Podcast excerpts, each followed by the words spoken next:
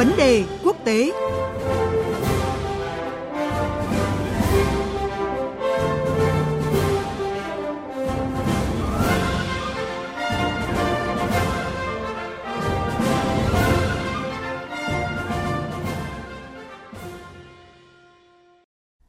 quý vị và các bạn, Ngoại trưởng Mỹ Mike Pompeo vừa có chuyến công du loạt nước đồng minh châu Âu như Israel, Ả Rập Xê Út, các tiểu vương quốc Ả Rập Thống Nhất và Qatar. Chuyến thăm diễn ra trong bối cảnh nước Mỹ vẫn đang rối ren hậu bầu cử, dù cơ quan chức năng đã bắt đầu khởi động quá trình chuyển giao quyền lực từ chính quyền của Tổng thống Donald Trump cho đội ngũ của ông Joe Biden. Giới quan sát cho rằng dường như đây là nỗ lực cuối cùng của chính quyền Tổng thống Donald Trump để bảo vệ những di sản đối ngoại đã gây dựng 4 năm qua tại Trung Đông. Và để có những phân tích rõ hơn về kết quả chuyến công du cũng như là triển vọng của chính sách Trung Đông của Mỹ trong thời gian tới, chúng tôi có cuộc trao đổi với tiến sĩ Lộc Thị Thủy, chuyên gia nghiên cứu về Mỹ thuộc Viện Nghiên cứu Châu Mỹ. Mời quý vị và các bạn cùng nghe. Vâng ạ, xin chào tiến sĩ Lộc Thị Thủy ạ. Dạ vâng, xin chào biên tập viên Phương Hoa, xin chào quý thính giả đang nghe Đài Tiếng nói Việt Nam ạ. Thưa bà, chuyến công du loạt nước đồng minh Trung Đông của Ngoại trưởng Mỹ Mike Pompeo được đánh giá là ở trong cái tình thế khó xử khi mà hầu hết giới chức nước này dù là đồng minh nhưng đã gửi lời chúc mừng đến ứng cử viên Đảng Dân Chủ là ông Joe Biden. Trong bối cảnh như vậy thì nhìn lại chuyến công du vừa qua, theo bà, trọng trách bảo vệ các di sản đối ngoại tại Trung Đông của chính quyền Tổng thống Donald Trump có đạt được hay không ạ? Vâng, theo tôi thì mặc dù cái chuyến thăm lần này của Ngoại trưởng Mike Pompeo đến Trung Đông không còn mang nhiều ý nghĩa như trước, nhất là trong bối cảnh ông Biden đã tuyên bố sẽ từ bỏ cái chính sách đối ngoại của chính quyền Trump ở Trung Đông như đưa nước Mỹ quay trở lại cái vòng đàm phán với nhóm P5+1 trong vấn đề hạt nhân của Iran hay là ủng hộ quy chế hai nhà nước trong vấn đề Palestine, làm trung gian hòa giải cho Ai Cập với Ethiopia trong vấn đề thủy điện Đại Phục Hưng. Nhưng có một điều chắc chắn là nhiều di sản đối ngoại của ông Trump với khu vực vẫn được lưu giữ bởi nó mang lại cho nền hòa bình, ổn định, an ninh của khu vực và được cộng đồng quốc tế ghi nhận như thỏa thuận hòa bình lịch sử giữa Israel với UAE, Bahrain hay Sudan và chính sách trong vấn đề Jerusalem, cao nguyên Golan. Tất cả những cái vấn đề này đã khẳng định rằng các di sản mà ông Trump đã đạt được trong nhiệm kỳ của mình tại Trung Đông đều là sự kế thừa mang tính lâu dài và là bản chất thực dụng của Mỹ trong chính sách đối ngoại với Trung Đông trong 75 năm qua.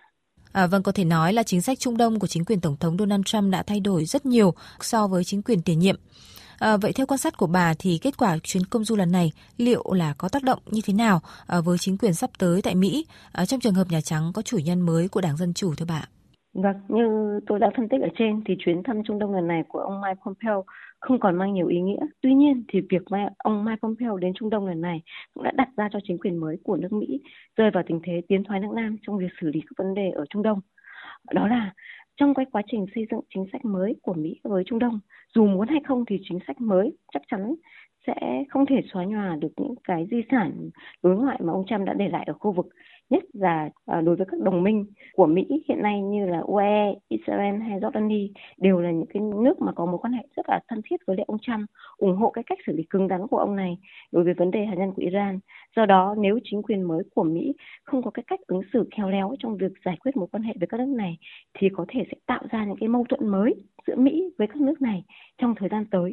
Điều này sẽ đặt cho chính quyền mới của nước Mỹ sẽ gặp nhiều khó khăn trong việc đề ra chính sách ở Trung Đông trong thời gian tới ạ. Vâng ạ, ngoài những cái mục tiêu bề nổi như vậy, có ý kiến cho rằng là chuyến đi của Ngoại trưởng Mỹ Mike Pompeo thực tế là lại nhằm ghi những cái dấu ấn cá nhân để dọn đường cho một mục tiêu xa hơn ạ. Khi mà ông Pompeo được đánh giá là một ứng cử viên sáng giá chạy đua vào chiếc ghế Tổng thống vào 4 năm tới. Quan điểm của bà về vấn đề này như thế nào? Vâng, theo tôi thì cái nhận định trên là cũng có cơ sở. Bởi trong cái tính toán chiến lược dài hơi của Đảng Cộng Hòa và cá nhân ông Trump cho cái chiến dịch bầu cử Tổng thống 2024 thì ngoài ông Trump, Phó Tổng thống Mike Pence thì Ngoại trưởng Mike Pompeo được coi là một cái ứng cử viên rất là sáng giá cho cái cuộc chạy đua vào Nhà Trắng trong năm 2024. Điều này dựa trên các yếu tố sau. Thứ nhất, ông Mike Pompeo mới chỉ sinh năm 1962 thôi và đến năm 2024 thì mới 62 tuổi, trẻ hơn rất nhiều so với ông Trump và ông Mike Pence. Thứ hai nữa là ông này là một người có tư tưởng chống Trung Quốc kiên định như ông Trump và là một thành viên chủ chốt của phái Tân Bảo thủ trong Đảng Cộng Hòa. Tiếp đó thì ông Mike Pompeo cũng là người có kinh nghiệm trong các vấn đề Trung Quốc, châu Âu, Nga, Triều Tiên hay là vấn đề Afghanistan, cũng là người đã từng chiến đấu tại chiến trường Iraq và Afghanistan năm 1991 và là học viên của trường quân sự West Point. mối quan hệ cá nhân giữa ông Mike Pompeo với các đồng minh châu Âu, Trung Đông cũng khá là thân thiết, nhất là đối với Thái tử Bin Salman. Với những cái yếu tố này thì đã có thể nói rằng là cái chuyến thăm vừa rồi của ông Mike Pompeo đến Trung Đông được coi là một cái màn đánh bóng thương hiệu và để cho ông chuẩn bị vào cái cuộc đua sắp tới vào Nhà Trắng, theo tôi là như vậy. Vâng, cảm ơn tiến sĩ Lộc Thị Thủy với những phân tích và bình luận vừa rồi. Quý thính giả vừa nghe cuộc trao đổi giữa biên tập viên Phương Hoa và tiến sĩ Lộc Thị Thủy, chuyên gia nghiên cứu về Mỹ thuộc Viện Nghiên cứu Châu Mỹ, phân tích về chuyến thăm Trung Đông của chính quyền Tổng thống Mỹ Donald Trump.